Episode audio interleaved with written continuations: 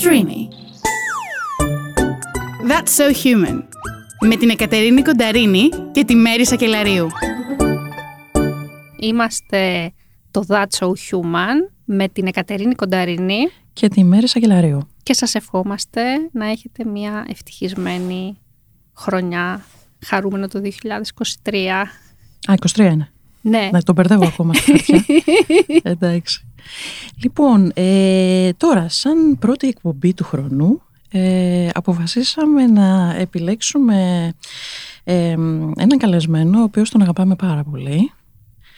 Ε, έχουμε λοιπόν μαζί μας τον ε, Δημήτρη τον Αστερίου. Γεια σου Δημήτρη. Ευχαριστώ κορίτσια για την πρόσκληση. Χρόνια πολλά, χρόνια πολλά στο κοινό σας. Σε ευχαριστούμε που είσαι εδώ. Να, ε, θέλω να πω και την ιδιότητα. Ναι, Οικαστικός, βέβαια, εντάξει. οικαστικός και όχι μόνο, αλλά θα, πω, θα, θα τονίσω το οικαστικός γιατί η συζήτησή μας σήμερα θα είναι γύρω από το συγκεκριμένο θέμα. Περίμενε. Ναι. Γιατί έχεις σπουδάσει και ψυχολογία. Οπότε, δε- Σωστό, Εντάξει, μην, το, μην σωστό. τα πηδάμε αυτά. Ναι, αλλά τι αγαπάει περισσότερο; Η ζωγραφική με κέρδισε κορίτσια. Εντάξει. και, και αγαπάει τη Η ρούλα. τέχνη. Τη ρούλα, ναι. Αγαπάει τη ρούλα. Τη ρούλα τη γάτα μου. Ναι, έτσι ακριβώς. Θα ακούσετε σε διάφορα σημεία να συζητάμε για, αυτό, για αυτή τη γάτα, τη ρούλα. Οπότε σας το λέμε από την αρχή για να ξέρετε το reference. λοιπόν, ε, Κατερίνα, τι θες να, με τι θες να ξεκινήσουμε; Ε, με τι θέλω να ξεκινήσουμε; Θα... Να πούμε για τη συνάντησή μας. Πώς ε, βρεθήκαμε με τον Δημήτρη. Βεβαίως. Πότε, ναι, γνω- ναι, πότε ναι. γνωριστήκαμε, ε; Ναι, με αφορμή την έκθεση που διοργανώσατε Και είχε και ένα... Ε, εμείς βέβαια σε γνωρίσαμε λίγες μέρες πιο πριν. στο ατελιέ. Όχι. Όχι. Πιο πριν. θυμάσαι. Είδαμε τα έργα σου πρώτα. Α, ναι, Περίμενε, στην πορεία, Στην μνήμης. πορεία η μνήμης για την τρανσκηνότητα. Ναι. Ακριβώς, ακριβώς. Ναι, ναι, ναι. ναι. Με τα ματωμένα Με πορτρέτα. τα μαρμένα ποτρέτα. που μπροστά και, και μ, υπήρχαν καθ' όλη τη διάρκεια της πορείας που τα βαστούσαν άτομα ε, και μόλις φτάσαμε στην ε, Βουλή ε, μ, υπήρχε και αυτή η υπέροχη φωτογραφία που είναι τα ματωμένα πορτρέτα στη Βουλή με τα πρόσωπα τα οποία έχεις επιλέξει από διάφορες δολοφονίες που έχουν γίνει. Ναι, ναι, ε, δολοφονίες από την ε, τρανσκηνότητα. Μμμ, ε, από, από όλο τον κόσμο από βέβαια. όλο τον κόσμο. Σε συνεργασία με την Άννα την Απέργη, την πρόεδρο του ΣΥΔ. Ωραία. Πώς, πώς, πώς ξεκίνησε αυτή η ιδέα. Η ιδέα για τα ματωμένα Μμ, ποτρέτα ναι. στη συγκεκριμένη εκδήλωση. Ο- Εγώ θα πω για Πήγαινε την στην εκδήλωση. αρχή. Ε, θέλω για την εκδήλωση Α, θες πρώτα, να- γιατί πραγματικά ήταν μια πάρα πολύ δυνατή στιγμή. Τα πορτε- δηλαδή, και αν θες, εγώ θα μιλήσω και για τέχνη σε δημόσιο χώρο. Ε, δηλαδή, το βλέπω ως τέχνη σε δημόσιο χώρο και που δεν υπάρχουν ε, σημεία, γιατί το, το πρόβλημα με το δημόσιο χώρο είναι ότι μπορείς να στήσεις ένα γλυπτό ε, ή να κάνεις μια performance, αλλά όταν μιλάμε για έργα ζωγραφικά δεν υπάρχουν ε, τα σημεία για να τα στήσεις, εκτός αν επιλέξεις κάποια κάγκελα κτλ. Και, και στη συγκεκριμένη περίπτωση που επίσης είναι πολύ σημαντικό, το κρατάγανε. Τα ναι, ναι, κρατάγανε τέχνη στο άτομα. δρόμο, στη, Ναι. στην κυριολεξία. Ε, στην ουσία ήταν μια σκέψη που κάναμε με την Άννα την Απέργη Μμμ. όταν ξεκινούσαν να γίνει η εκδήλωση και τα λοιπά και το, το σκεπτικό ήταν ότι ε, ναι γίνονται όλα αυτά αλλά όταν ο άλλος βλέπει το πρόσωπο αντιλαμβάνεται πλέον τον άνθρωπο. Αυτό δηλαδή το πρόσωπο έχει μεγάλη δύναμη. Δηλαδή πλέον παύει να βλέπει την ιδιότητα τρανς, γκέι άντρας ομοφυλόφιλη γυναίκα, μετανάστης πρόσφυγας. Βλέπει το πρόσωπο, βλέπει έναν άνθρωπο γιατί τα πρόσωπα είναι δουλεμένα να βλέπουν τον άνθρωπο ε, όταν τραβιέται και η φωτογραφία, που ήταν ζωντανός, χαρούμενος, αναμνηστικές φωτογραφίες και τέτοια πράγματα. Οπότε το πρόσωπο αυτό πλέον δι- έχει δύναμη. Δηλαδή είναι ο δικός σου άνθρωπος. Δεν είναι το- το πρόσωπο η τρανς κοπέλα, το τρανς αγόρι, ο μετανάστης ο πρόσφυγας που μπορεί να το φοβάται ο άλλος. Βλέπει ένα πρόσωπο, οπότε λυγίζει. Και έρχεται και πιο κοντά έτσι σε επαφή, δηλαδή άλλη σύνδεση τώρα. Ναι, ναι, είναι ο δικός σου Ε, άνθρωπος. το να λες κάτι έτσι πιο γενικό, κάνω μια πορεία, ε, από το να στην ουσία να, να κουβαλάς. Ναι, ναι, και ήταν και πολύ συγκινητικό Έτσι, όλο αυτό. ε, Δηλαδή, έβλεπες πολλά παιδιά. Ε, ήταν πιο συναισθηματικά φορτισμένο. Ακριβώς, ακριβώς. Έδινε, πολύ, ε, έδινε πιο πολύ συναισθηματικό αποτύπωμα σε, όλη την, σε αυτή την εκδήλωση. Που να πούμε ότι γίνεται κάθε χρόνο ε, και για όσα άτομα δεν το γνωρίζουν ε, αυτό, γίνεται κάθε χρόνο ε, η πορεία μνήμης ε, για τα τρανς άτομα που έχουν ε, δολοφονηθεί ανά την υφήλιο ε, ή έχουν αυτοκτονήσει. Και η λογική είναι ότι υπάρχει αυτή η διάκριση, η οποία η διάκριση υπερβαίνει και τη διάκριση, πηγαίνει στο κομμάτι της βίας, υπερβαίνει τη βία, φτάνει στο, στο σημείο της εγκληματικής ενέργειας, της δολοφονίας και είναι κάτι το οποίο πρέπει να αντιμετωπιστεί παγκοσμίως και γι' αυτό υπάρχει και αυτή η πορεία. Και δεν υπάρχει βέβαια μόνο στην Ελλάδα. Ναι, αλλά είναι, η εκδήλωση στην Ελλάδα νομίζω είναι ιδιαίτερη. Ιδιαίτερη, κάθε ναι, χρόνο. Ναι, γιατί είναι αυτή η πορεία με τα κεριά από την Ομόνιο μέχρι το Σύνταγμα και μετά με τα κεριά που σχηματίζουν το νούμερο των θυμάτων δεν γίνεται πουθενά άλλο στον κόσμο, γίνεται μόνο στην Ελλάδα.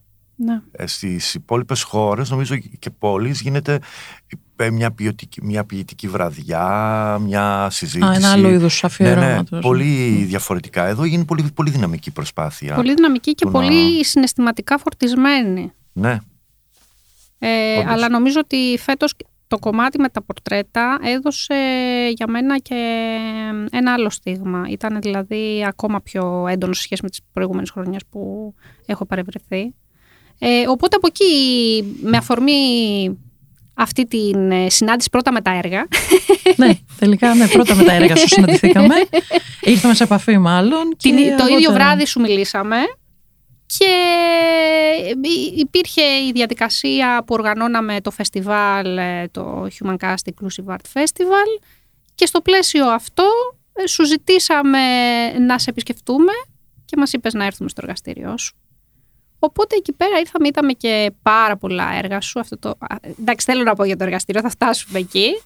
Και επιλέχθηκαν τελικά έργα γλυπτικής και παρουσιάστηκαν ε, στο φεστιβάλ. Ε, μ, ας το πάμε όμως ένα βήμα- βήμα-βήμα. Να το πάμε βήμα-βήμα, οπότε θα σε γυρίσω πίσω για Ναι. να ρωτήσω ακριβώς και τελικά πώς ήρθε, γεννήθηκε αυτή η ιδέα με τα πορτρέτα. Σε σένα συγκεκριμένα. τα ματωμένα πορτρέτα. Ναι, για να πάμε στο ατελιέ. Ε, η αλήθεια είναι ότι στο χρόνο τον ελεύθερο είμαι από αυτούς που κάνει, βλέπει ειδήσεις. Ε, τώρα όχι τόσο, αλλά εκεί- για ένα διάστημα πριν πέντε χρόνια βλέπα πολύ ειδήσεις. Ακούγοντας την είδηση, για κάποιο λόγο έψαχνα να βρω το πορτρέτο του ανθρώπου που άκουγε στην είδηση. Ήταν γυναικο- γυναικοκτονία, ήταν πρόσφυγας, ήταν τα θύματα της χρυσής αυγής, έμφυλη διεμφυλική βία. Ε, οπότε άρχισα να, σε ένα φάκελο να τοποθετώ τα πορτρέτα και σιγά σιγά να τα ζωγραφίζω. Ε, με, με ένα συγκεκριμένο τρόπο, μοτίβο βιαστικά γρήγορα, σαν τη ζωή τους που έφυγε γρήγορα, γιατί τα περισσότερα από αυτά τα άτομα είναι νέα, είναι, είναι μικροί άνθρωποι, και σ- στην πορεία να πετάω ε, κόκκινη μπογιά σαν να πέφτει αίμα πάνω για να θυμίζει τον αγώνα τους ότι δολοφονήθηκαν βία για τα πιστεύω τους, για, το, για τις ιδέες τους ή γιατί ήταν διαφορετικοί από κάποιον άλλον άνθρωπο. Ε, και σιγά σιγά όλο αυτό άρχισε να γίνεται ένα τεράστιο έργο γιατί οι δολοφονίες δεν σταμάτησαν ποτέ πολλές δολοφονίες, πολλές δολοφονίες και εγώ η Μονίκα άρχισα να ζωγραφίζω, να ζωγραφίζω και αυτό ξαφνικά έγινε μια ανάγκη να, γίνει, να το δείξω με το τίτλο Ματωμένο Πορτρέτα γιατί φέρουν αυτή την κόκκινη χαρακτηριστική μπογιά όλα πάνω που, τους, που, που τα κάνει σαν μια ιδιαίτερη κατηγορία πορτρέτων. Αυτό. Ωραία. Και μια και να το κολλήσουμε και λίγο με το ατελιέ που έλεγε η Εκατερίνη πριν. Ε, πώς είναι να δουλεύεις ε, στο χώρο σου, πώς είναι δηλαδή και να δουλεύεις και μάλιστα πάνω και σε αυτά τα πορτρέτα. ε; Το ατελιέ είναι το βασίλειο του οικαστικού. δηλαδή ανοίγει η πόρτα και χάνεται ο χρόνος, χάνονται όλα, δεν έχεις, δεν, δεν έχεις καταλάβει τι έχει γίνει. Ακούγεται λίγο κλισέ αυτό, αλλά η, το ατελιέ αυτό εξυπηρετεί. Σε βάζεις σε ένα κουτί, συγκεντρώνεσαι και παράγεις, παράγεις έργο. Δηλαδή και όσο δουλεύεις, τόσο πιο πολύ έρχεται το, η επόμενη ιδέα, η επόμενη σύλληψη, η επόμενη σκέψη και είναι το βασίλειό μου το ατελιά. Οπότε σε, με κάποιο τρόπο σε επηρεάζει και ο χώρος να, δηλαδή συμβάλλει στην δημιουργία. Ναι, ναι. Ε, κοιτάξτε, το, το εργαστήριο δεν είναι κάτι ιδιαίτερο.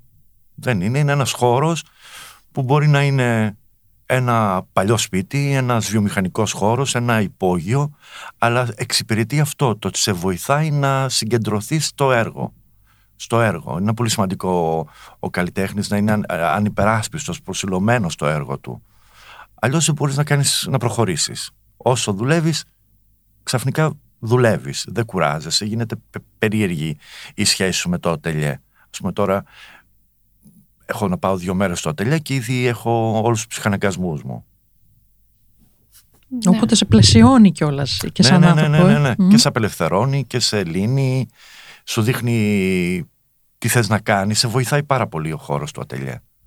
Και ειδικά όταν το ατελιέ δεν είναι μόνο ένα δωμάτιο, αλλά έχει περισσότερα δωμάτια, οπότε μπορείς να έργα να τα μεταφέρεις που τα έχεις κάνει, να κρατήσεις αυτά στο χώρο που σε ενδιαφέρουν για να παίρνεις και από εκεί να, να εμπνέεσαι και να κάνεις τα καινούρια. Γιατί υπάρχουν ε, σε αυτή την περίοδο ένας καλλιτέχνης μπορεί να κάνει κάτι, μετά να κάνει κάτι άλλο. Οπότε θες να έχεις κοντά σου τα έργα, τα οποία είναι τα, τα πρόσφατα και είναι πάνω στη θεματολογία Την, που δουλεύεις. Αυτή τη λειτουργία έχω ως οικαστικός. Δηλαδή αυτά που δουλεύω θέλω να τα βλέπω. Mm-hmm. Γιατί είμαι και άνθρωπος που παρασύρομαι και μπορώ να κάνω κάτι άλλο. Mm-hmm. Οπότε θέλω να είμαι συγκεντρωμένος. Αλλά το ατελιά έχει, αν είναι ενιαίος χώρος, είναι ιδανικό για μένα. Αλλά στην προκειμένη το δικό μου είναι ένα παλιό σπίτι της δεκαετίας του 20, που σημαίνει ότι μου δίνει τουλάχιστον δυνατότητα να αποθηκεύσω έργα. Που είναι πολύ σημαντικό να έχεις χώρο να αποθηκεύεις έργα. Και το πιο σημαντικό, βέβαια, όταν έχεις το ατελιέ, είναι ότι μπορείς και κάνεις κάλεσμα στους συλλέκτες, στους γκαλερίστες, σε ανθρώπους που ενδιαφέρονται να έρθουν να δουν τη δουλειά σου. Δηλαδή, στην ουσία είναι ο επαγγελματικός σου χώρος. Από αυτό ζεις. Ακριβώς. Βέβαια, να πω κιόλας ότι και ενεργειακά, αν το δεις, είναι ένας πολύ ιδιαίτερος χώρος γιατί από εκεί περάσανε πάρα πολλοί ε, πριν γίνουν φοιτητές στην καλών τεχνών, ε, κάνοντας φροντιστήριο, ήταν φροντιστήριο για εισαγωγή στην καλών τεχνών. Και τον είχα επισκεφθεί πριν πάρα κοίτα, πολλά κοίτα χρόνια. Να δεις, έτσι, δηλαδή, Ναι, ναι, ναι. Και όταν βρέθηκε μου λέει, Ήρθαμε να έχεις... σε δούμε και... εγώ κοίταγα και μου λέει, έχεις καταλάβει που έχεις βρεθεί, γιατί προφανώς συνδύασες τις χρονολογίες, λέω κάτι μου θυμίζει. Και μου λέει, να το πω. Εννοείται, εννοείται. Ε, είναι το παλιό εργαστήριο του Στέφου που ήταν φροντιστήριο και είχα, το είχα επισκεφτεί, δεν, είχα, δεν ήμουν εκεί, είχα πάει στο Ρήγα εγώ, που ήταν οι δύο τότε εκείνη την εποχή, αλλά το είχα επισκεφτεί και λέω ναι και έχει και μια εσωτερική σκάλα που έβλεπε από πίσω, ναι μου λέει την όλα. Αυλή. Την αυλή. Και έχει φοβερή ενέργεια ο χώρος. Φοβερή. Δηλαδή να το λέμε αυτό. Έχουν περάσει τόσα παιδιά με τόσο κόπο και τόσο αγωνία για να μπουν στην καλών τεχνών και μετά να, να βγουν σε αυτό που λέμε αγορά εργασίας και στο χώρο της τέχνης και να κάνουν ό,τι ήθελε ο καθένας που αυτή η ενέργεια έχει μείνει στο χώρο, είναι συγκλονιστική. Δηλαδή μπαίνεις μέσα και κατευθείαν κάτι γίνεται, είναι τρύπα. Ναι. Είναι τρύπα χρόνου, του χρόνου ο χώρος. Οπότε πήγαμε, ήρθαμε μάλλον, όχι πήγαμε, εντάξει, ήρθαμε στο ατελιέ σου, σε γνωρίσαμε καλύτερα. Είδαμε Μας είπες κάποια πάρα πράγματα και πολλά, πολλά έργα, έργα. πάρα πολλά έργα από διάφορες... Ε... Τόσα που δεν μπορούσαμε να διαλέξουμε. να διαλέξουμε. Τελικά επιλέξαμε ε, και στη συνέχεια Συνεργαστήκαμε. συνεργαστήκαμε. Έγινε και η έκθεση ε, εντάξει, με επιμελήτρια τη Χαρά την Κολαϊτή. Να μιλήσω Η για, χαρά Ναι, είναι... πες. να ναι. μιλήσω για την ε, διοργάνωση και για την επιμέλεια, γιατί έπαθα ένα σοκ. Κατεβαίνοντας στι σκάλες στην γκαλερία αυτή, που είναι ό,τι καλύτερο αυτή τη στιγμή υπάρχει από τις νέε γκαλερί που Να θυμίσουμε ότι ανοίγουνε. είναι του Ηλία ναι, Τουρικόπουλου, έτσι. ναι. το- HGW Στη Μαυρομιχάλη. STD στη Μαυρομιχάλη. Λίγο ο χώρος, λίγο αυτό το καταπληκτικό στήσιμο και επιμέλεια που έκανε αυτή η τύπισσα. Δηλαδή, νόμιζες ότι πήγαινες Βερολίνο για καφέ και έβλεπες μια ωραία γκαλερί. Νόμιζες ότι ήσουν στη Βαρκελόνη, στο Λονδίνο. Το στήσιμο ήταν συγκλονιστικό. Δηλαδή, όλο το concept, δηλαδή τα έργα αλληλεπιδρούσαν με το χώρο ή με το διαμορφωμένο πλαίσιο που το ίδιο το έργο στηνόταν με βάση αυτό το πλαίσιο. Ας πούμε, ο πίνακας με το τοπίο στη Σκωτία, με το παιδικό δωμάτιο μπροστά, ήταν ασύλληπτη η ιδέα της... ε, Χαράς, της ναι. ε, Ε, ε, ήτανε δικιά ακούς σας, χαρά, ήταν- ακούς χαρά. Ναι, ναι. ναι, ήταν καταπληκτικό όλο. Επίσης τα έργα ήταν φοβερά. Ήταν στο, στοχεύανε στην ανάδειξη όλου του concept και επίσης μου άρεσε πάρα πολύ που είδα πολύ ωραίο εναλλακτικό κόσμο. Διαφορετικό κόσμο, το οποίο και αυτό από μόνο του σου δίνει την αίσθηση ότι άλλαξες χώρα ή πρωτεύουσα ευρωπαϊκής χώρας. Δεν βλέπουμε στην Αθήνα τέτοια τέτοιες επιμέλειες εύκολα. Η αλήθεια είναι ότι ήρθε κόσμος που δεν γνωρίζαμε και ε, το θεωρώ και μεγάλη επιτυχία αυτό. Έτσι. Δηλαδή, εντάξει, πέρα από τους γνωστούς μας, δικούς μας ανθρώπους. Που... Εντάξει, παιδιά, η διοργάνωση ήταν άψογη. Ε, από τις κοινότητες ε, ήρθε και αρκετός Πολύ κόσμος. ε. σπάνια. Δηλαδή, συνήθως όταν γίνεται μια διοργάνωση επιμέλεια, ο καλλιτέχνης θα στείλει το έργο του. Ο καλλιτέχνης θα πάρει το έργο του. Εδώ μιλάμε, εγώ αισθάνθηκα βασιλιάς. Ήρθατε, πήρατε το έργο μου. Ξαναμουσφέρατε το έργο πίσω. Υ- Υπήρχε ένας εξαιρετικός μπουφές. Ήταν οικοδεσπότες στο, στην ε, γκαλερί. Ήταν σαν να έμπαινε σε ένα σπίτι. Είναι, είναι, ήταν φοβερή δουλειά και ελπίζω όσοι μας ακούνε και του χρόνου να, ξα- να συμμετέχουν. Όσοι, όσοι περισσότεροι γίνεται. Κοίτα, εμείς έχουμε σκοπό όπως και φέτος να κάνουμε κάθε χρονιά το φεστιβάλ, αλλά επίσης και στο κομμάτι των οικαστικών να γίνεται open call, να το μαθαίνουν οι οικαστικοί. Δηλαδή, και γενικότερα θέλουμε πέρα από, από τις ίδιες ε, τις, ε, τις εκθέσεις ή τη συναυλία οτιδήποτε, να είναι και ένας τρόπος του πώς γίνονται οι διοργανώσεις. Δηλαδή αυτό που λες ότι το πώς ήταν η σχέση της διοργάνωσης με τους καλλιτέχνες, για μας είναι και ένα σημείο το ότι έτσι τα πράγματα πρέπει να γίνονται γενικότερα, όχι μόνο από εμάς. Δηλαδή Ναι, το ναι. πώς φροντίζεις ένα καλλιτέχνη και ουσιαστικά δεν τον χρησιμοποιείς να έρθει να σου στήσει αυτός, να ξοδέψει και χρήματα, δηλαδή σου φέρνει, που το, σου φέρνει το, το έργο του.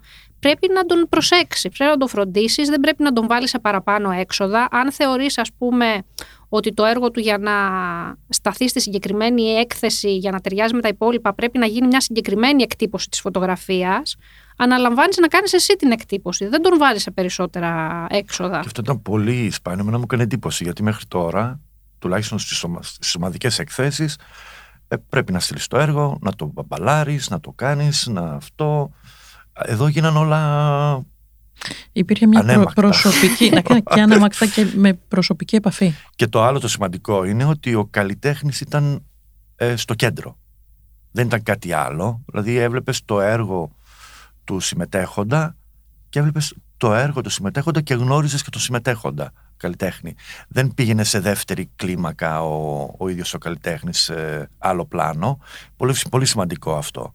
Οπότε εγώ θα πω ε, πολλά συγχαρητήρια για τη διοργάνωση, άψογα όλα και την επιμελήτρια την οποία τη λάτρεψα. Χαρά κολλάει, την, ξανα... την ξαναλέμε Τη γιατί. λάτρεψα, τη λάτρεψα. Εντάξει. Σύντομα θα είναι και μαζί μας. Οπότε... Ελπίζουμε να- να έρθει να την ακούσουμε. Ε, οπότε ήταν η έκθεση μας έφερε και πιο κοντά ε, και γνωρίζοντας τα έργα σου και γνωρίζοντας και την προσωπικότητά σου νομίζουμε ότι ε, θέλουμε να μας μιλήσει περισσότερο για το κομμάτι των οικαστικών στην Ελλάδα το οποίο η αλήθεια είναι ότι ο περισσότερος κόσμος είναι πολύ απομακρυσμένος από αυτή την ιδέα. Δηλαδή στις περισσότερες ευρωπαϊκές πρωτεύουσες και χώρες τα από μικρά παιδιά έρχονται σε επαφή με την τέχνη και με τη σύγχρονη τέχνη. Πηγαίνεις στα μουσεία, βλέπεις μέσα παιδιά του νηπιαγωγείου να έχουν πάει επίσκεψη, να τους εξηγούν κτλ. Στην Ελλάδα, δυστυχώς ακόμα, παρόλο που έχουν γίνει πολύ σημαντικά βήματα, όπως το, το ΕΜΣΤ, όπως ε, το Μουσείο Σύγχρονης Τέχνης, η, γκαλερί, το, η πινακοθήκη, η Εθνική Πινακοθήκη, η οποία έχει αναβαθμιστεί. Υπάρχουν σημεία τα οποία και οι γκαλερί βέβαια που υπάρχουν, ε, που μπορεί κάποιος να δει τέχνη και σύγχρονη τέχνη. Παρ' όλα αυτά δεν υπάρχει υποδομή της παιδείας ώστε να επισκέφτονται τα, τα σχολεία. Και έτσι έχεις ένα μεγάλο κοινό που νομίζει ότι αυτό είναι κάτι για την ελίτ. Αυτό συμβαίνει. Ε, να φανταστείτε πρόσφατα επισκέφτηκα ένα μουσείο στην, Αθ- στο κέντρο της Αθήνας για να δω και τη συλλογή τη μόνιμη και δύο εκθέσεις περιοδικές που είχε. Ε, με ένα πολύ φτηνό εισιτήριο μπήκα και είδα τη μόνιμη συλλογή του μουσείου, ε, είδα δύο κορυφαίους Έλληνες καλλιτέχνες, απίστευτα έργα, ήπια και το καφέ μου που έχει εξαιρετικό καφέ μέσα, μιλάω για το, μπορώ να μιλήσω για το, μιλάω για το Βυζαντινό Μουσείο. Λοιπόν, ε, εντάξει, εγώ είμαι αυθόρμητος, το είπα γιατί είμαι πολύ χαρούμενος που όλο αυτό το. Μου άρεσε πάρα πολύ, εντυπωσιάστηκα πάρα πολύ. Ε, και το συζητούσα με φίλους και μου λέγανε Μα αυτό είναι κάτι πάρα πολύ δύσκολο. Και λέγα, παιδιά, είναι η πιο φτηνή διασκέδαση. Ακριβώς Η τε- είναι πιο φτηνή Η τέχνη διασκέδαση. είναι η πιο πολυτελής φτηνή διασκέδαση, όχι με την έννοια της φθήνιας. Δηλαδή, Ναι. δεν σου κοστίζει να, πας, να μπεις σε μια γκαλερί Τίποτα, απολύτως και να δεις τίποτα. μια Όχι, έκθεση. χρο- Λίγο χρόνο θες και... Ναι. πόσο- Και και είναι η μαγεία αυτό που γίνεται μετά όταν επισκεφτείς ένα χώρο τέχνης. Αυτό, κάτι γίνεται στο κεφάλι σου. Έχεις μαλακώσει, έχει ανοίξει το κεφάλι σου γενικότερα. Είσαι πιο γλυκός άνθρωπος βασικά όταν, βλέπεις, όταν είσαι μπροστά από ένα έργο τέχνης. Τα έργα τέχνης δεν είναι πάντα ευχάριστα. Υπάρχουν έργα τέχνης που είναι πολύ σκληρά. Ε, αλλά κάτι γίνεται στο κεφάλι σου μετά. Δουλεύει, δουλεύει αλλιώς η μηχανή, να το πούμε λαϊκά. Ε, υπάρχει όμως μες στην κουλτούρα. Δεν υπάρχει. Δεν υπάρχει. Στην, στον Έλληνα δεν υπάρχει γιατί αυτό φοβάται. Α πούμε, κανένας δεν ξέρει ότι μπορούμε να επισκεφτούμε ε, εργαστήριο ζωγράφων. Μια ερώτηση. Δέχεστε κόσμο; Μπορώ να έρθω στο εργαστήριό σας να δω. Δεν είναι ανάγκη να πάτε στο εργαστήριο να αγοράσετε τέχνη. Εγώ, ας πούμε, μπορώ να ζωγραφίζω και ο άλλος να είναι στο χώρο και να πίνει καφέ. Δεν με ενοχλεί. Δεν με ενοχλεί η επίσκεψη στο χώρο. Είναι μια ερώτηση. Μπορώ να δω το δουλειά σας. Δεν σε δεσμεύει να αγοράσεις κανένα Ή το πώς εργάζεστε εκεί. Ναι, ή πώς εργάζεστε. Μπορώ να φέρω τα παιδιά μου στο ατελιέ. Δηλαδή είναι μικρά πράγματα που απλά δεν τολμούμε να κάνουμε αυτή την ερώτηση ή δεν τολμούμε να σκεφτούμε «Α, έχει εγγένεια εδώ». Ότι πολλοί νομίζουν ότι είναι με πρόσκληση. Ναι. Δεν είναι. Είναι ανοιχτά τα εγγένεια των εκθέσεων. Τα μουσεία μας περιμένουν. Έχει φοβερές γκαλερί. Έχει φοβερές γκαλερί, έχει φοβερές εκθέσεις. Η είσοδος είναι πάντα δωρεάν. Ε, στα εγγένεια κιόλας ένα κρασί θα υπάρχει, ίσως και μπουφές κτλ. Δηλαδή θα πας, θα περάσεις ώρα μέσα, θα κάνεις συζητήσεις με ανθρώπους, θα γνωρίσεις άλλους ανθρώπους, μετά μπορεί να συνεχίσεις κάπου αλλού και να συνεχίσουν αυτές τις συζητήσεις. Ε, μπορώ να πω ότι από τις πιο ενδιαφέρουσες γνωριμίες που έχω κάνει ποτέ είναι σε εγγένεια έκθεσης. Είναι ένας χώρος δηλαδή που θα γνωρίσεις εξαιρετικά ενδιαφέροντα άτομα που είναι και σε διάθεση, σε διάθεση να συζητήσουν. Γιατί σε ένα μπαρ, ας πούμε, που θα πας, κάποιος μπορεί να είναι με την παρέα του να μην έχει. Σε μια έκθεση γενικά ο κόσμος μιλάει μεταξύ του. Και έχει πάει με αυτή τη λογική ότι θέλω να έρθω σε επαφή με κόσμο, θέλω να μιλήσω. Με αφορμή τα έργα, μετά η συζήτηση μπορεί να πάει κάπου αλλού ε, είναι κάτι πάρα πολύ όμορφο που στην Ελλάδα το αποφεύγουμε. Και επίσης εγώ θα πω το άλλο, οι περισσότεροι νομίζουν ότι οι άνθρωποι της τέχνης είναι αγκούρια, σοβαροί, πολύ σοβαροί. Δεν ισχύει αυτό. Δεν ισχύει. Και απρόσιτοι, θα ναι, λέγαμε. Έτσι, όχι, δεν ισχύει αυτό. Έχει να κάνει με τον άνθρωπο. Αλλά γενικότερα οι άνθρωποι της τέχνης είναι άνθρωποι που θα κάνουν πάρα πολύ χαβαλέ για να γεννήσουν οτιδήποτε που είναι ή εύκολο ή δύσκολο, ενώ ενοιολογικά, αν το δουλέψουν έτσι. Οι άνθρωποι της τέχνης είναι πιο χαλαροί. Πιο χαλαροί. Ακόμα και αν φαίνονται αποστασιοποιημένοι λόγω βλέμματος, μην δίνετε καμιά σημασία. Να τους προσεγγίζετε. Πάντα είναι πολύ ευχάριστη η καφρίλα τους. Εγώ θα το πω εδώ για να, για να κάνω και το που γελάμε. Νομίζω σε όλους έχει μείνει εκείνο το σκέτς το παλιό, τον Αμάν, με τον, ε, ε, τον κύριο Παχαντουρίδη που ήταν ένας ζωγράφος που πας στην έκθεση, ξέρεις και αρχίζει και μιλάει και λες: Πω, πω, τι ψώνιο είναι αυτός, ας πούμε, και γελάγαμε. Η αλήθεια είναι ότι σε όλα αυτά τα σκέτς υπάρχει μια μικρή αλήθεια, αλλά είναι στην υπερβολή του. Δηλαδή, οι καλλιτέχνες μπορεί να έχουμε όλοι τη δική μας πλευρά που βλέπουμε τα έργα μας και να υπερβάλλουμε κάποιες φορές. Αλλά δεν σημαίνει ότι δεν μπορείς να τον προσεγγίσεις, δεν μπορείς να κάνεις μια κουβέντα ή χαλαρή ή σοβαρή. Αυτό, δηλαδή να μην, να μην βάζουμε στερεότυπα σε επαγγέλματα. Ναι, θα συμφωνήσω.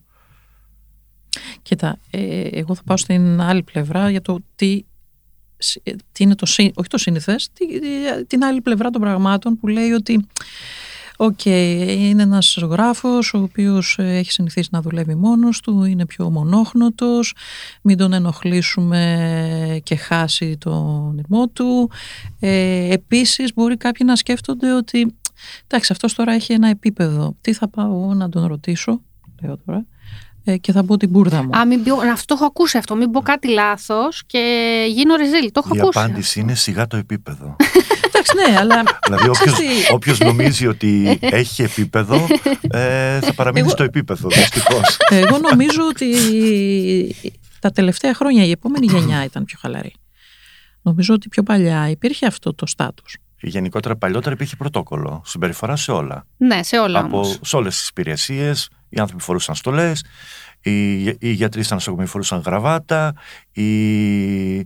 ήταν αλλιώς. Τα σχολεία φορούσαν στολές. Ποδιές. Ναι, ποδιές, σωστά. Ε, και υπήρχε ένα πρωτόκολλο προσέγγισης. Κι εγώ. Εγώ δεν θυμάμαι. Εσύ είσαι μικρή. Τι μικρή, βέβαια. Εγώ είμαι πιο μεγάλη από εσάς. Ναι, αλλά δεν Πολύ πήγε στο μεγαλύτερος από Αρσάκιο εσάς. όμως, δεν πέρασε από το Καλά. Αρσάκιο. Ποιος πέρασε από το σάκι. Έχω περάσει και Α, από έχεις το περάσει. Αρσάκιο. Ε, Προφανώς από εκεί ήταν. ε, Εσύ. Ναι, αλλά το ότι Εγώ το Και εγώ ήμουνα- κρατήσαν. και εγώ ήμουνα σε. Εγώ πρόλαβα το δημόσιο σχολείο με ποδιά. Α, τόσο. Πιο Οκ, παλιός. Ωραία, ωραία. Άστα, άστα, πάμε. Εντάξει, είπαμε. Εντάξει. Μην μου θυμίζετε τέτοιες μεστολέ Αλλά και θα σου φούστε πω και επίσης, τέτοια. παρόλο το, προ- τα, τα πρωτόκολλα, οι, οι, οι εποχές αυτές, λόγω του ότι ήταν πιο... Μιλούσαν οι καλλιτέχνες, κάνανε περισσότερο παρέα μαζί τους, Μμμ. ήταν πιο εύκολες οι αναστραφές. Μέσα από τις διαδικασίες αυτές γεννήθηκαν φοβερά έργα τέχνης, φοβερά, φοβερές ποιητικές συλλογές, φο, φοβερές, φοβερά κινηματογραφικά έργα. Γιατί αυτοί οι άνθρωποι κάνανε χαβαλέ.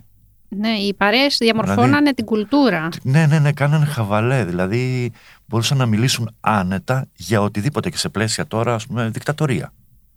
Ή με πιο ήθη κλειστά. Μμμ. Εμείς είμαστε πιο χαλαροί, αλλά δεν είμαστε τελικά. Είμαστε και απομονωμένοι. Και, πιο, και ο πουριτανισμός έχει άνοδο στη χώρα μας, να το πούμε. Ισχύει. Η χώρα είναι πιο συντηρητική από ποτέ. Τέλεια, πάμε μπροστά πάντα. Πάντως αυτό που λες για τις παρέες, εγώ βλέποντας έτσι και ντοκιμαντέρ ε, σε παλαιότερες γενιές καλλιτεχνών όπως αναφέρεσαι, υ- υπήρχαν, υπήρχαν παρέες, είχαν συγκεκριμένα στέκια που πηγαίνανε, Τα καλλιτεχνικά στέκια τα γνωστά. Ακριβώς γινόντουσαν συζητήσεις και μέσα από εκεί προκύπταν ιδέες, υπήρχαν συγκοινωνούντα δοχεία και υπήρχε το ότι γινόταν μια ιδέα, ο καθένας την εξέφραζε αλλιώς. Άλλος με, ένα- με μια ποιητική συλλογή, άλλος εξέφραζε την εποχή του μέσω των ε, έργων, της γλυπτικής, της ζωγραφικής. Και βλέπεις ότι όλοι οι περισσότεροι ήταν σε μια κοινή παρέα. Δεν υπήρχε λογική ότι ο καθένας μόνος του κλεισμένος βγαίνω, ανακοινώνω την έκθεση ή το, την ποιητική συλλογή εξαφανισμένος και αυτό είναι. Υπήρχε από κάτω ε, ε, ε, μια ζήμωση. Και υπήρχαν και πολλά άλλα θέματα επιβίωσης, γιατί φανταστείτε το νερό τσαρούχι, Μμμ. που πέρασε δύσκολα. Ε, μπορείτε να φανταστείτε τους ποιητάδες, τους γνωστούς, που, που είχαν και τα πάθη τους με το αλκοόλ, με τις γυναίκες, με τους άντρες.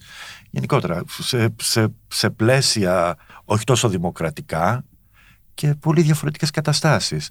Τώρα, ας πούμε, εμείς λέμε επιβίωση, αλλά εννοούμε την αγορά αυτοκινήτου, διαμερίσματος, ενός ταξιδιού πολύ ακριβού και δεν καταλαβαίνουμε ότι η επιβίωση κάποτε ήταν το να φάει, τη στέγη. Οι, βα- ναι, Ναι, ναι, οι- τα οι βασικά, βασικές τα βασικά. ανάγκες του ανθρώπου. Αν και ναι. νομίζω ότι πλέον εκεί που έχουν φτάσει τα νίκια, ότι κάποιοι πλέον έχουν και. Το, το, δηλαδή το θέμα, θα πω, αν όχι της τροφής, της στέγης, πλέον για πάρα πολλούς καλλιτέχνες και, και για πάρα πολύ κόσμο, αλλά και βάζω και τους καλλιτέχνες που δεν έχουν σταθερή εργασία, είναι τεράστιο. Εγώ πρόβλημα. δυσκολεύτηκα πάρα πολύ να βρω στην Αθήνα χώρο για να εργάζομαι.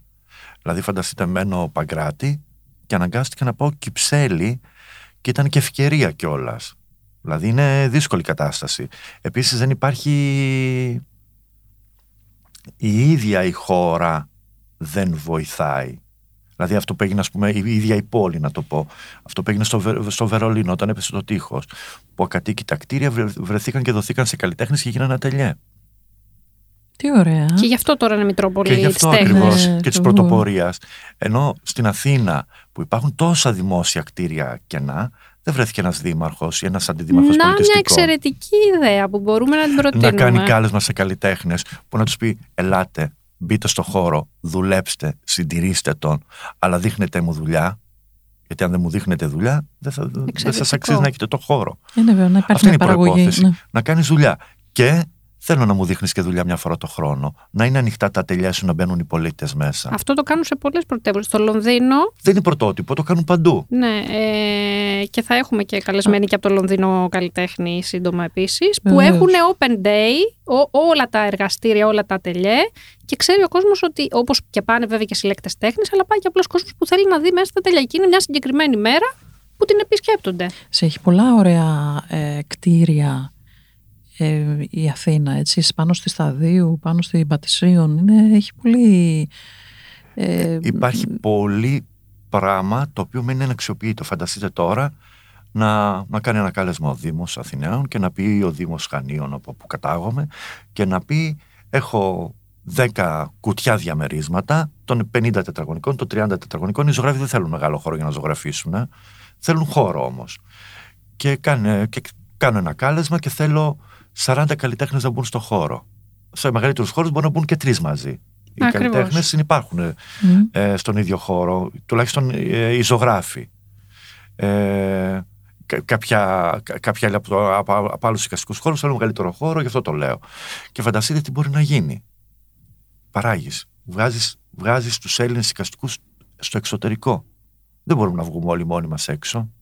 Θα είναι πολύ ωραία να το κάνουμε. Θα είναι πάρα πολύ ωραίο και νομίζω ότι θα πρέπει να μας ακούσουν γιατί είναι μια εξαιρετική ιδέα. Τους καλλιτέχνες κάπως, δεν, τους ακούν σε αυτή τη χώρα. Κάπως, ε, Κατερίνη, επειδή ακριβώς έχουμε και έναν οργανισμό που ασχολείται με τα καλλιτεχνικά, θα μπορούσαμε να κάνουμε και αυτή την πρόταση και πιο επίσημα. Ναι, νομίζω ότι ε, με βάση τους οικαστικούς είναι μια εξαιρετική ιδέα. Και επιτέλους αυτό, να γίνει, να γίνει κάτι σε αυτό το τομέα. Γιατί έχουμε πάρα πολλούς αξιόλογους καλλιτέχνες, έχουμε τεράστια ιστορία σε αυτό το θέμα. Δηλαδή δεν είναι κάτι το οποίο οι Έλληνες καστικοί τα τελευταία 15 χρόνια έχουν αρχίσει και δεν έχουμε προλάβει. Έχουμε ε, τεράστιους καλλιτέχνες στην Ελλάδα που έχουν ιστορικά η περάσει. χώρα δεν έχει ήλιο και θάλασσα. Πρέπει να το ξεχάσουμε αυτό έχει ανθρώπινο δυναμικό εξαιρετικό. Και δεν λέω τώρα μόνο για τους οικαστικού. Έχει ανθρώπινο εξαιρετικό δυναμικό. Έχει πολύ ωραία πάστα ανθρώπων πρώτα απ' όλα. Οπότε ξεκινάμε από Δηλαδή, έχουμε την πρώτη ύλη, ξεχνάμε πλέον ότι η πόλη μας είναι για τους τουρίστες. Είναι η πόλη μας, η τόπη μας για μας τους ίδιους. Και εμείς οι ίδιοι είμαστε το προϊόν πλέον που θα, θα βγαίνει έξω. Δηλαδή, η τέχνη, ο λόγος, η γλώσσα, η κουζίνα. Είναι έτσι πρέπει να βγει. Μα και επίσης, όπως λες, ακόμα και για τους τουρίστες. Εγώ, σε οποιοδήποτε τουριστικό προορισμό πηγαίνω, πάντα κοιτάω ε, να δω ποιες είναι οι γκαλερί που είναι στη συγκεκριμένη πόλη, ποια είναι τα μουσεία, και δεν υπάρχει περίπτωση να μην τα επισκεφτώ. Ε... Εντάξει, εσύ έχεις και μια έξτρα ευαισθησία. Εσύ. Να έχεις και την παιδεία, έχεις σπουδάσει. Ναι, αλλά και οι άνθρωποι που έρχονται από το εξωτερικό, πέρα από τους καστικούς που επισκέφτονται. Αυτοί έχουν παιδεία. Έχουν παιδεία. Ναι, αυτοί έχουν παιδεία. Και ψάχνουν και λένε ποιες είναι οι εκθέσεις τώρα. Οπότε γιατί να μην έχεις αυτό που λες και εσύ, το ότι μέρος δεν είναι μόνο τα αρχαία μας. Αυτό είναι ένα θέμα. Δηλαδή, και δεν, υπάρχει, δεν υπάρχουν μόνο τα αρχαία στην Ελλάδα. Ναι, εννοείται ότι είναι ένα τεράστιο μέρος του πολιτισμού μας. Το οποίο δεν τα σεβόμαστε καν. Ναι, υπάρχει και η σύγχρονη τέχνη, η οποία είναι κάτι που μπορεί κάποιος να επισκεφθεί και να δει πολλά πράγματα από εκεί. Και βλέπει και ποιο είναι το σήμερα αυτής της χώρας, όταν βλέπει σύγχρονη δεν τέχνη. Δεν πιστεύετε όμως ότι αυτό έχει. Πάω πάλι πίσω λίγο στο κομμάτι της κουλτούρας και το πώς το έχουν στο μυαλό τους ε, ο κόσμος γενικά, την ζωγραφική ή το επάγγελμα; Ενός ζωγράφου. Ε, δηλαδή, στο μυαλό μας πολλές φορές έρχεται το ότι κοίταξε, πεθαίνουν στην ψάθα. Ε, εγώ λέω τώρα στερεοτυπικά πράγματα που ακόμα έχω, κυκλοφορούν όμως. Εγώ έχω ακούσει ότι είναι και τεμπέλης. Τεμπέλης, ναι. Αυτό είναι τεμπέλης. το. Και ναι. δηλώνει ζωγράφο. το θεϊκό. Τι δουλειά κάνετε, κυρία Αστερίου, ζωγράφος. Πόσο θα ήθελα να έχω κι εγώ ελεύθερο χρόνο να ζωγραφίζω; Ναι, είδες, το άμα είναι επάγγελμα. Καλά, εντάξει. Πες μας τα ωράριά σου τώρα εδώ, ακριβώς δίπλα σε αυτό. Θέλω να μας πεις τα ωράριά σου. Ε, εγώ χωρίς ωράριο δεν μπορώ να λειτουργήσω. Είμαι άνθρωπος που θέλω να πειθαρχώ σε αυτό. Ξεκινάω 7,5 ώρα, φεύγω από το σπίτι και 6-7 θα είμαι σπίτι. Δευτέρα Παρασκευή. Σαββατοκύριακο θέλω να διάζει το κεφάλι μου και να βλέπω δουλειά άλλων. Δηλαδή η Αθήνα σου δίνει τη δυνατότητα να περπατήσεις και να επισκεφτείς μουσεία, εκθέσεις πολύ, πολύ ευχάριστα και να πω ότι έχουν και πλέον και εξαιρετικά καφέ όλα τα μουσεία και η γκαλερία της Αθήνας. Οπότε το Σαββατοκύριακο είναι για το κεφάλι μου, να διάζει. Δευτέρα, Τρίτη, Τετάρτη, Πέμπτη, Παρασκευή, στρατιωτάκι. Δεν βγαίνει αλλιώς η δουλειά. Δεν μπορείς να πετύχεις κανένα σου στόχο. Θέλει πολύ αφοσίωση και πολύ δουλειά. Και επίσης στο σπίτι διάβασμα.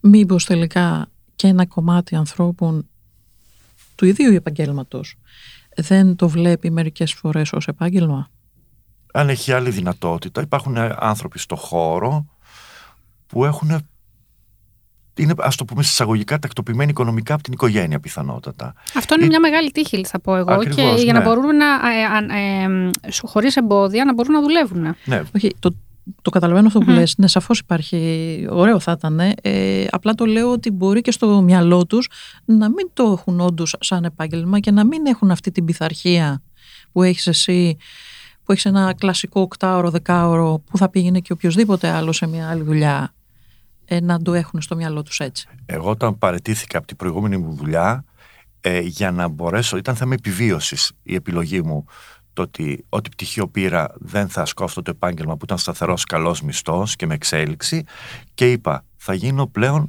ζωγράφος. Οπότε για να πατήσω στα πόδια μου και να επιβιώσω έπρεπε να το δω αυστηρά ως δουλειά. Και το ωράριο προποθέτει τη δουλειά.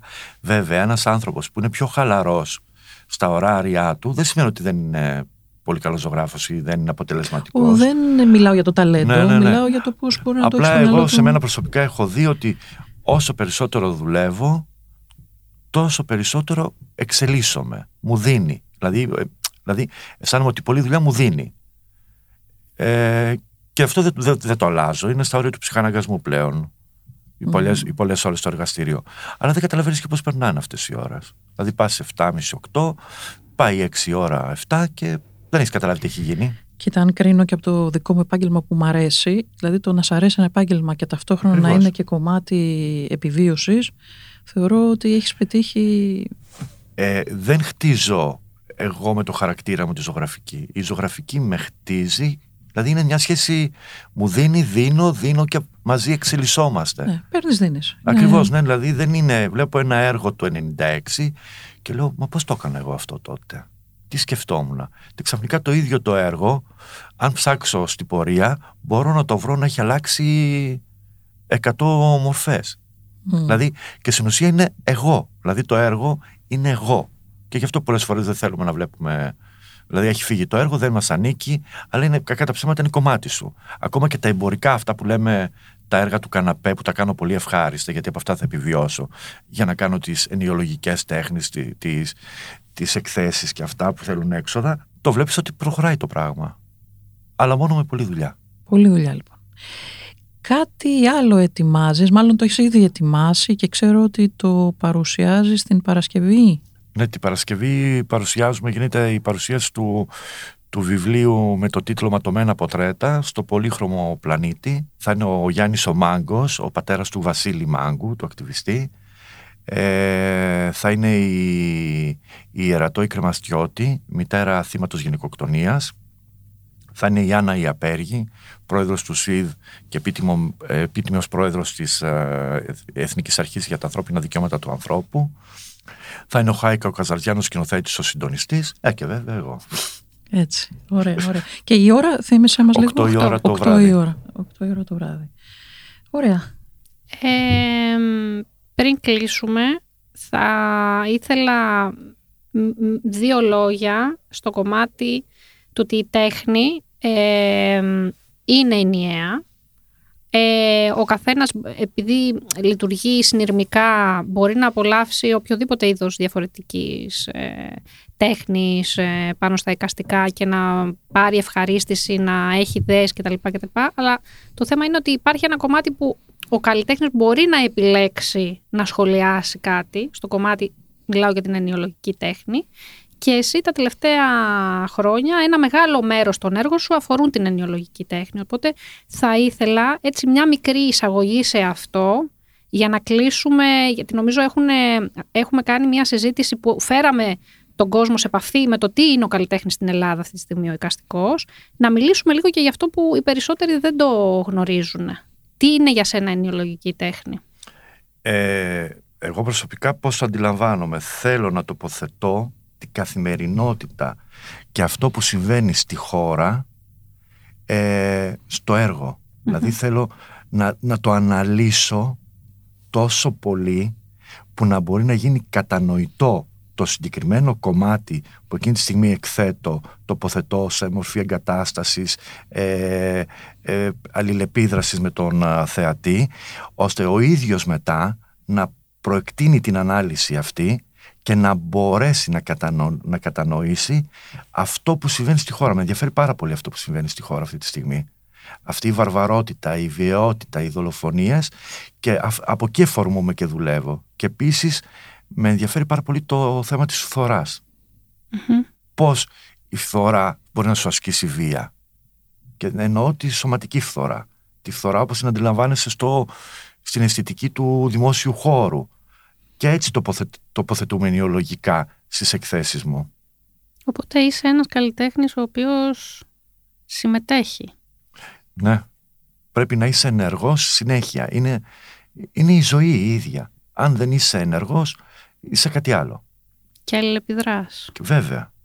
Εγώ νομίζω ότι είναι πολύ ωραίο να κλείσουμε έτσι. Πες μας την ατάκα ακριβώς, Κατερίνη. Όχι, με την αλληλεπίδραση και την ε, συμμετοχή του καλλιτέχνη στην κοινωνία αυτό. Και του Να κόσμου. είναι ενεργός, ναι. Και του Ναι, κόσμου, γιατί ναι. είναι- Αλληλεπίδραση γιατί και- και το κοινό ε, αντιδρά πίσω σε αυτό. Ωραία. Ε, Δημήτρη, σε ευχαριστούμε πάρα πάρα πάρα πολύ που ήσουν εδώ. Εγώ σας ευχαριστώ Έτσι με κορίτσια που την μπήκατε στη ζωή μου. ε, ζεστή και αγαπησιάρικη φωνή σου και ενέργεια. Ε, είμαι η Μέρη Σακελαρίου Και είμαι η Κατερίνη Κονταρίνη. και ακούσατε That's So Human.